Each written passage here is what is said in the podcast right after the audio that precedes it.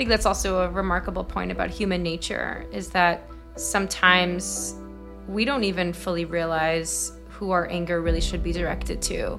And we scapegoat people all the time. As societies, tragically, we do this, and certainly as individuals, we do this. Welcome to Into the Verse, where we show new and unexpected insights about the Parsha, diving deep into the verses to uncover the Torah's own commentary on itself.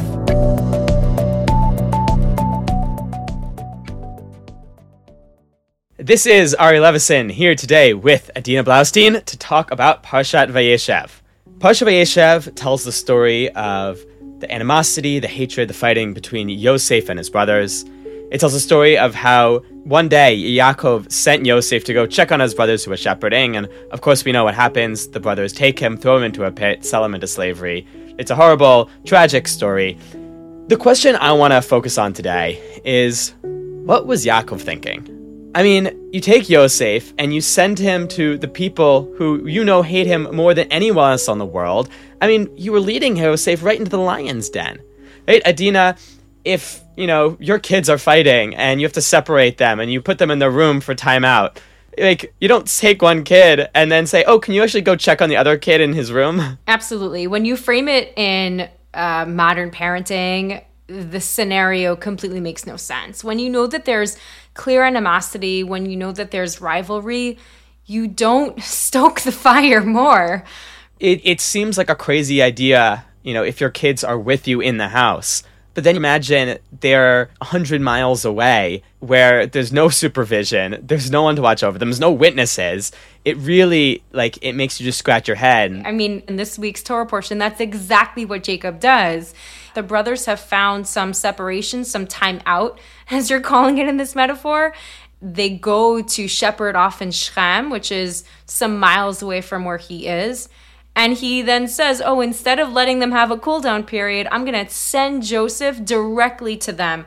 What was he thinking? That's exactly the question I want to tackle today because when we dig deeper here, I think there's a lot to be discovered under the surface and a lot to teach us about relationships and particularly how to mend broken relationships. So, where do we begin? We need to look for some clues in the text that might help us find an answer to this. And there are a lot of parts of the story that we could look at and try to dissect. I actually want to focus on the part that seems to be the least significant part of this story. Because if I've learned anything from Rabbi Fohrman, it's that if some part of the story seems to be insignificant, if it seems like it has no purpose in the overall plot, it probably means we're missing something in that part of the story and missing how that part of the story actually plays into the bigger whole. So it's like a good Agatha Christie uh, story or play. Right, right. It's never the one you're expecting. So I'm not going to talk about the part where Yaakov sends Yosef, and I'm not going to tar- talk about the part where the brothers um, take him and throw him in the pit and sell him. But wait, isn't that the whole story? So which part are you going to be talking about? You're not going to speak about being sent away, and you're not speaking about the part where the brothers meet up in uh, in Dotan. So what does that leave? Are you speaking about uh, Joseph's journey? Exactly, Adina. There's this strange few psukim that tell us about Joseph's journey. So if we could open up to Genesis 37, uh, verse 15, Adina, could you read to us this uh, mini chapter of the story? Okay, verse 15. V'imtze'ehu ish, and a man comes upon him, and he's wandering the fields. Vaishaleho ish lemor, and the man asked Joseph, Matavakesh, what are you looking for? Right, so apparently Joseph is wandering around looking for his brothers. He has no idea where they are. And this guy says, What are you looking for? He says, I'm looking for my brothers. And the guy responds, um, Oh, your brothers aren't here anymore. They went to this place called Dotan. So Joseph goes to Dotan, and the story continues. So, in the scheme of the whole story, like where does this fit in? Like if the yeah. Had just left this out, if we he just went straight to the brothers, would that have changed the story at all? Great question. I completely agree. Right. If we wanted to make this story more concise, more dramatic, take this section out. And furthermore, the buildup of the story and the tension, you know, you're on the edge of your seat. Jacob just sent Joseph to, to check on the brothers and this section just kind of completely deflates that buildup, that climax. Right. Yeah, you're waiting to see like what's gonna happen, what's gonna happen, and then it's like, oh, and Yosef stopped to fill up gas. Right? We don't need that. Skip. Just move on to the next one. Yeah.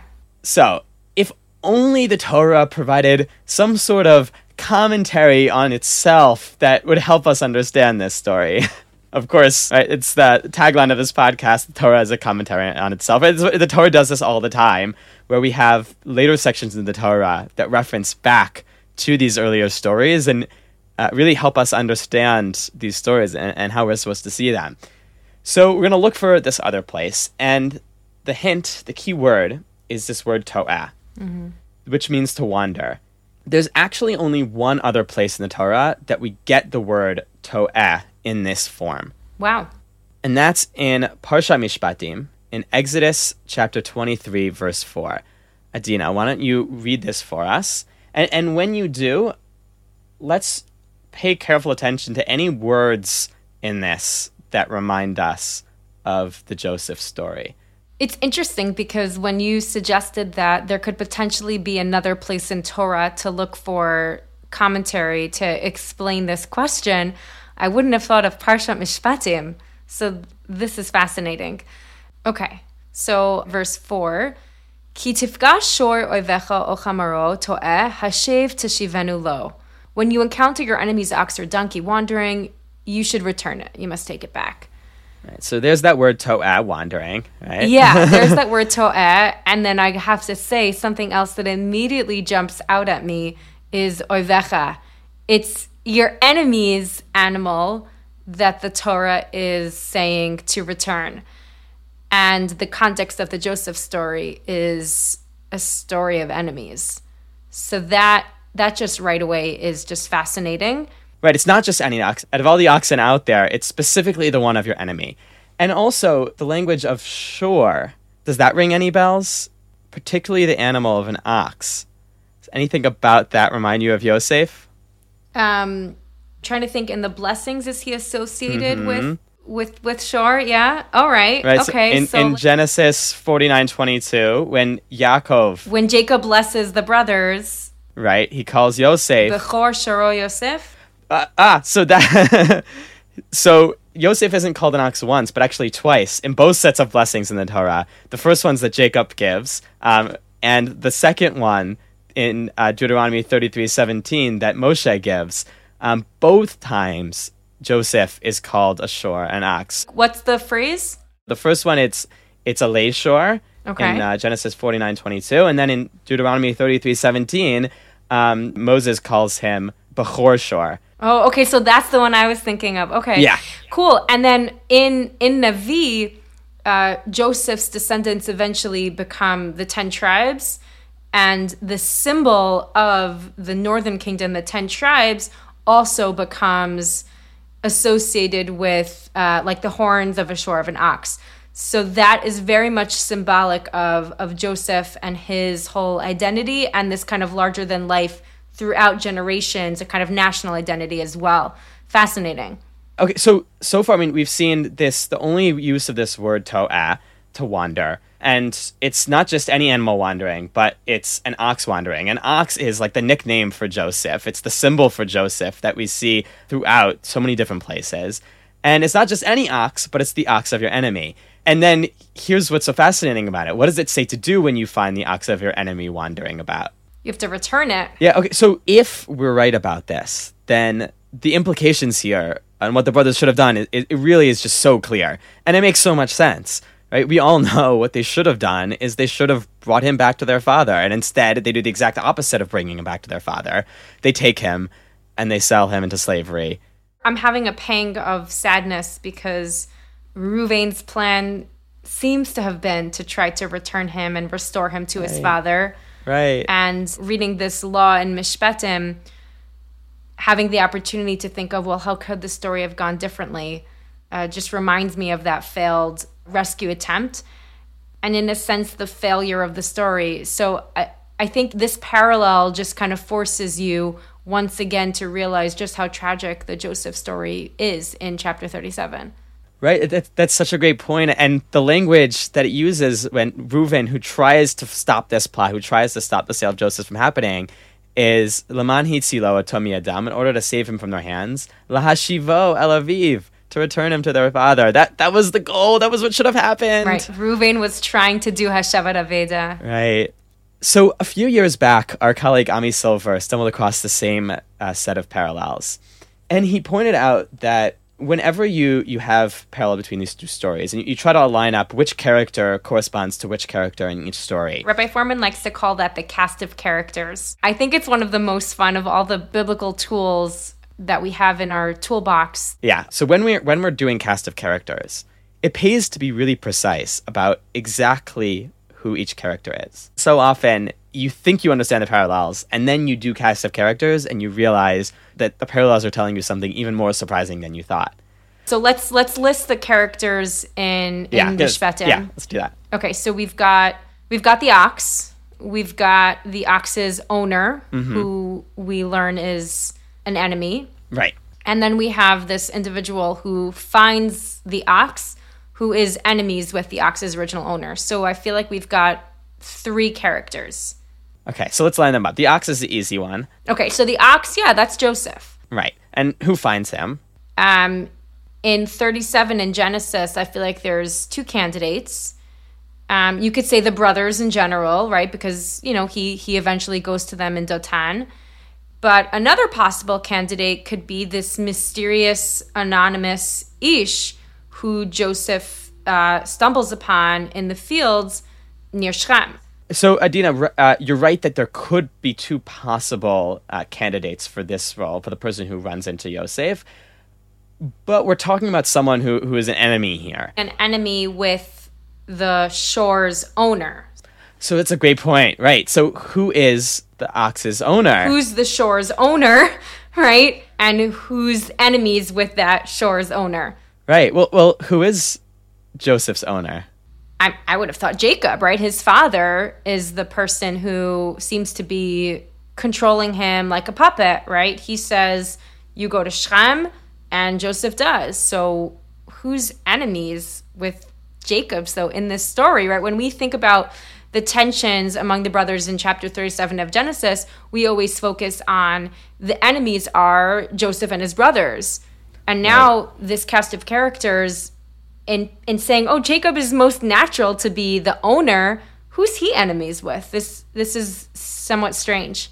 Right. So here's Ami's suggestion, which I think is is really just fascinating, mind blowing. Is maybe the fight isn't really between Joseph and his brothers, or at least maybe it's not supposed to be, but maybe the real fight is between the brothers and their father Jacob so why would that make sense? Let, let's go back to the verses where it actually talks about this hatred between the brothers and Joseph. So, uh, Adina, let's if you could read uh, Genesis 37, verse 4.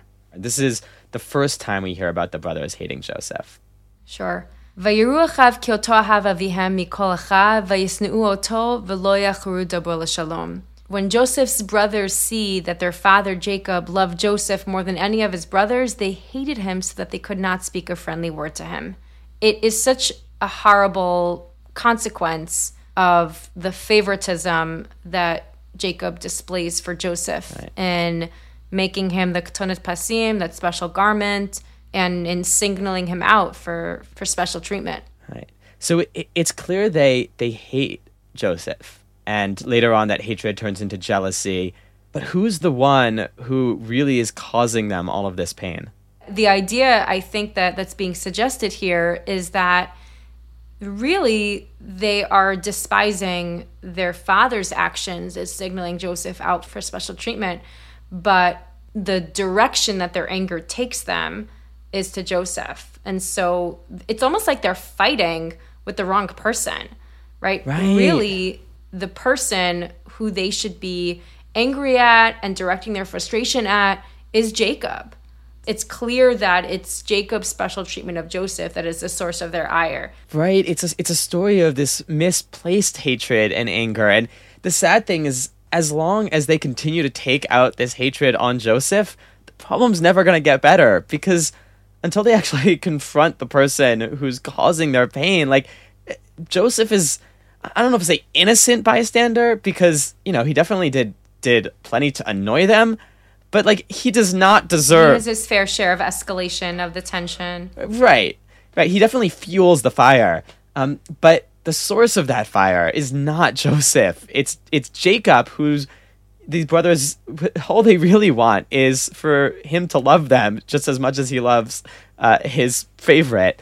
You know, you could imagine how if they had been aware of that, if they had been in touch with their own feelings and realized who the source of their anger was supposed to be, how different the story could have ended up. Yeah. I think that's also a remarkable point about human nature is that sometimes we don't even fully realize who our anger really should be directed to. And we scapegoat people all the time. Um, as societies, tragically, we do this, and certainly as individuals, we do this. I'm fascinated by how the cast of characters kind of led to this remarkable insight. Joseph is the shore, the owner is Jacob, the brothers are the ones who come upon Joseph and should have returned him to his rightful owner, to Jacob. And tragically, there's this tension between Jacob and his sons and, and their enemies. Absolutely. Okay, so Adina, keeping all of this in mind, I want to come back to that original question we asked. Right? Why did Jacob send Joseph? What what was going through his mind at that point? I think we're in a place now to actually look at the verses of when Jacob does send Joseph. So let's start in uh, Genesis 37, verse 11. This is right after Joseph told his brothers about the dreams, which really gets them riled up. Adina, take us away. This is a, just a chilling pasuk. Vaikanubo achav, the brothers were jealous of him. The aviv shamar tadavar, and his father literally watched the matter, guarded the matter. Right. He kept, he guarded, he took heed of the matter. And the question is, what's the matter? Um, and of course, Rashi says that it was the dreams and he was waiting to see if they would come true. But I think the simplest way to understand this is that the davar, the matter, is the most immediately preceding thing that we just read about, right? The thing that came just a few words earlier, which is.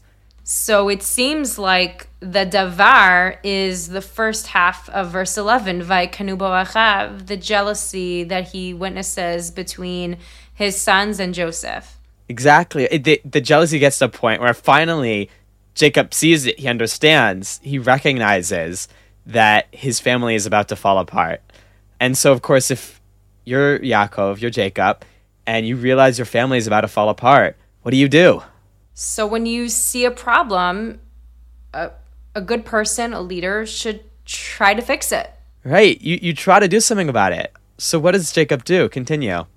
In the very next verse, verse 12, the, the brothers go to pasture their father's flock at Shechem. And then in verse 13, Vayomer Yisrael el Yosef, Halo achecha re'im b'Shechem, lecha ve'eshlachacha alehem, vayomer lo hineni. Uh, here called Israel, uh, Jacob says to Joseph, Your brothers are pasturing the flock at Shechem. Go to them. And Joseph says, All right, I'm ready. Here I am. And then in the next verse, in verse 14, Jacob says it again. ויאמר לו, לך נא ראה את שלום אחיך ואת שלום הצאן, והשיבני דבר, And he said, Go see how your brothers are, how the flocks are, and bring back word for me. And he sent them from the, the valley of Chevron, and he goes to Shechem. Right, and, and, let's look at those words closely, right? Re'ei et shalom achacha, vet shalom hatzon. Literally, the, the peace of your brothers and the peace of the flock. What's, what's the significance of that word shalom? That's exactly the the situation that verse 4 seems to be alluding to. Lo yachlu debra shalom. The brothers cannot speak with peace a friendly word to Joseph. And now Jacob is basically demanding re'et shlomachacha. Go see how they're faring. Go seek their right, peace. that elusive peace, that peace that we just can't find between you and the brothers. I'm sending you out now to go find that peace. This is actually a point that Rabbi Fohrman makes in uh, one of his Tisha B'Av courses, uh, the one on the spies, that Jacob sent Joseph out as a peacekeeping mission. He recognized the jealousy. He realized his family was about to fall apart. He knew this was his last chance to do something, and he hoped that maybe sending Joseph out would would somehow fix the problem. It would finally bring that peace. But the question we have to ask is how? Right? How would sending Joseph out to his enemies, to the brothers who hate him, actually bring peace? And here's where I think Mishpatim sheds light on this. So if you imagine you're tending to your field, you're tending to your animals, and out in the corner of your field, you see an ox wandering around. It's clearly lost. It doesn't know where it's going. You feel bad. Oh, this poor ox. You know, it's like when you see a lost dog, you're like, oh, this poor lost dog, right? And you think guys, oh, I'm gonna go. I'm gonna go try to return it to its owner because like it, it needs my help. And then imagine you go over to the ox, and you look at its name tag, and you realize it's your enemy's ox. But you don't really hate this ox Right? The ox didn't do anything to you. It's just a poor ox that's wandering around in the field. You're already thinking like you wanted to help this ox. Your enemy is the one you have a problem with, not the ox. Yosef was no different than the ox wandering around in the field. He's a young boy. And you know, you could imagine the brothers seeing Yosef, running into him. They start talking and then they realize now, you know, here they are in in actually Dotan, about hundred miles away from Hebron, where Yaakov was, and they realize Yosef's not our enemy. It's Yaakov. Like Yosef's annoying. We don't like him. Yeah, sure, but like a hundred miles away, removed from the whole issue of their father's love, maybe they would have realized that Yosef wasn't the one they should have had the beef with. So maybe, and and this is speculative, but maybe if Jacob really understood what was going on and he understood why the brothers were hating Joseph, he understood that the real problems weren't with Joseph, but were really with him. Maybe he saw an opportunity here. For the first time, maybe ever, as far as we know, the brothers are really far away from home. They're completely separated from Jacob. And now they have an opportunity to actually interact with Yosef removed from their father. They have an opportunity to like actually get to know who Yosef is, other than being the favorite child. And I don't know that this is what Yaakov was planning, but to me, this seems to be what Mishpatim is suggesting. Wait, you're you're saying maybe Jacob was hoping that in sending Joseph to the brothers without him, somehow the brothers and Joseph, without Jacob present, could resolve their tensions, realizing that the brothers shouldn't be blaming Joseph for anything, right? It, it's not it's not Joseph who's caused any of these issues really, and that perhaps they can become a unit, and that's why Jacob maybe is sending is sending Joseph out to the brothers. That maybe that's why Jacob feels it's so important that Joseph go on this journey. Right, and that leaves us wondering though, like that was the plan. How did it fail? why didn't it work the way that Jacob was hoping? I think an answer to that question could be because look at what the verses in Mishpatim suggest. The reconciliation really needed to happen between the brothers and Jacob. Right. right, but first they need to realize who the real enemy is. Then they can work on fixing things with Jacob. But the, the first step has to be realizing that their problems aren't with Yosef. Mm-hmm. Hi, this is Future Ari popping in. Adina's answer resonated with me. She was using the insight we had gained from looking at the parallels between Yosef and the lost ox in Parshat Mishpatim. Doing the cast of characters allowed us to see that there was misplaced hatred, and you can't resolve that if you're trying to work it out with the wrong person. But truthfully, there's a part of the parallels which doesn't seem to line up. And I think that that difference may give us additional insight into why Jacob's plan failed, why the brothers weren't able to resolve their misplaced hatred with Joseph. So, just to review, the verse Mishpatim says, Ki tifga sho'oivecha o chamuro to'eh, hashev teshivenu When you encounter the acts of your enemy wandering, you must return it. The word used for encounter there is tifga, which typically refers to an up close and personal encounter. But when you read the verse in Genesis 37 with Yosef and his brothers, things seem to unfold differently. So, so let's look at the verse where that reconciliation could have happened, right? Where that potential, Okay. when they actually meet Joseph, right? Here's the point, right? They they meet Joseph and they start talking, and then they're like, oh yeah, like he's just an annoying little brother. He's not the cause of the great sorrow of our lives, right? So let's let's look at 37 verse 18. Okay. He's on his way to the brothers. He finally finds which way he's going. So, Vayiru oto merachok, such a dramatic irony. They see Joseph from afar, uviterim yikrav alehem, and before he gets a chance to get close to them, vaitnaklu oto lahamito. They conspire to kill him. the Torah makes this whole big deal about the fact that they saw him from afar. And before he even came close to them, they had already plotted to kill him. I almost wish I could just be at that scene and just say, everybody take a knee, right? Everybody just pause for one minute. You know, when your adrenaline's racing and you're talking so fast, everybody just pause and, and just stop and think. And it almost feels like the buildup of the tension in this pasuk is implying they never pause. Not just they never pause, but they never even got the chance to be Pogea, to actually encounter Joseph. By the time he got close to them, it was already set in their minds to kill him. And if only it took them a little bit longer to come to this decision, maybe things would have been different. Maybe they would have talked to Joseph. Yeah. If only they had been like that Ish uh, a few verses earlier, who, Right. you know, is to'eb asadeh, is kind of like, you know, fumbling about in the field, just kind of aimlessly a little bit, very clearly taking a pause, engages Joseph in some banter. and, and ask him like hey joseph what are you looking for oh we're looking for What are you doing here? What are you looking for? If only they would have allowed that their initial encounter to Joseph be the same thing. Just pausing, what brings you here? And obviously that's that's not how the episode proceeds. Right. maybe they could have discovered this new relationship with him a relationship that wasn't centered around him being the favorite child And they could have they missed the opportunity, I think, to engage with Joseph on his own terms. right.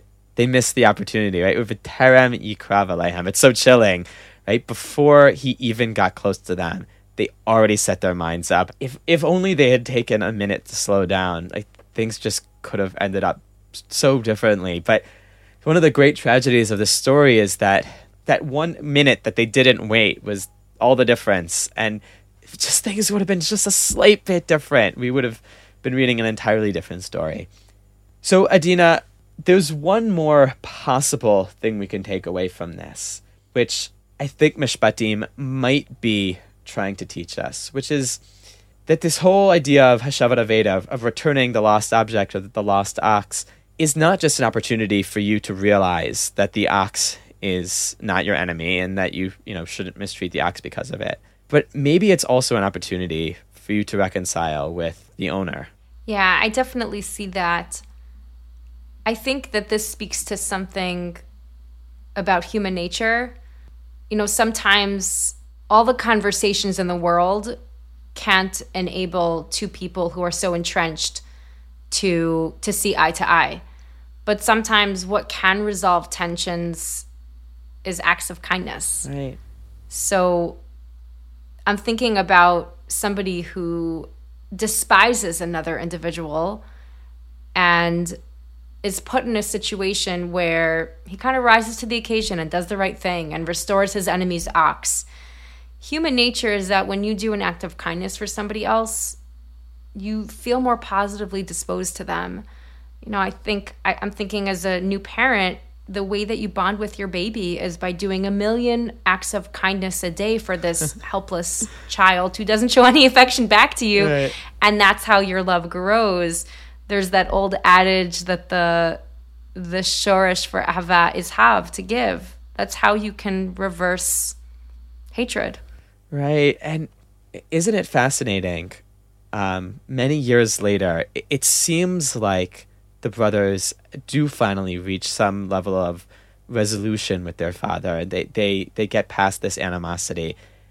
And it seems to be the one thing that actually does end up doing that is something that is really so similar to this, which is a different favorite son of his who Sure. is lost the story of home. Benjamin and the emphasis on will return Benjamin to you. Right. They all rally around that mission of returning Benjamin to his father and that I mean it's you know we don't know what happened in those in those year intervening years but it's that mission of bringing Benjamin back to his father that's that seems to to be the impetus for this repairing. And it, it's not even like a specific you know i'm sorry for this. Oh i'm sorry for that. And and like they didn't go to therapy. Um sometimes it's just one act of giving one act of chesed that just tears down those walls and just allows you to almost magically forget about all the things you were fighting over even though there isn't a satisfying conversation in the book of Genesis, I think what you're highlighting is they act with such cohesion. That is a turning point in the course of the book of Genesis where you see Jacob and his sons act as a unit. And I think your point is there was no dramatic conversation on a therapist's couch that the Torah just doesn't Right, preserve for right. posterity. It's that there was an action of of this this statement of Judah saying, "I will return him to you, Dad," and that Jacob was able to look at his sons and say, "I trust that you will," and that that action and that trust that they place in each other is, you know, speaks so much more than volumes of words and restores and and and changes the course of their relationship. Right, and and who knows? Maybe they did go to therapy later on, um, but something has to. Therapy is great. Everybody should do it. I totally agree, but but something has to has to get you there, right? Something has to reopen up those channels of communication. Re, you know, open up that relationship again, and get you to the point where you're actually trying to work past it, and you and you you want to, you, you're actually motivated to try to repair things, and sometimes it's just that that one act of giving. And, and i think this is just such a, a powerful lesson. You know whenever we have challenging relationships with with other people in our lives and, and we all do um, to some to look sometimes in uh, unexpected places for ways that we can repair it. Sometimes just the simplest things are, are really these opportunities lying in wait for us to uh, repair even the greatest rifts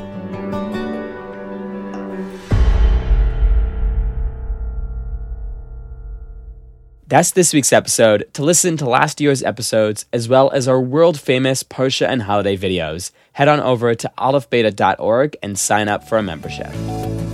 This episode was recorded by me, Ari Levisohn, together with Adina Blaustein. This episode was produced by Evan Weiner. Our audio editor is Hilary Gutman. Our production manager is Adina Blaustein. Our senior editor is me, Ari Levisohn. Thanks for listening, and we'll see you next week.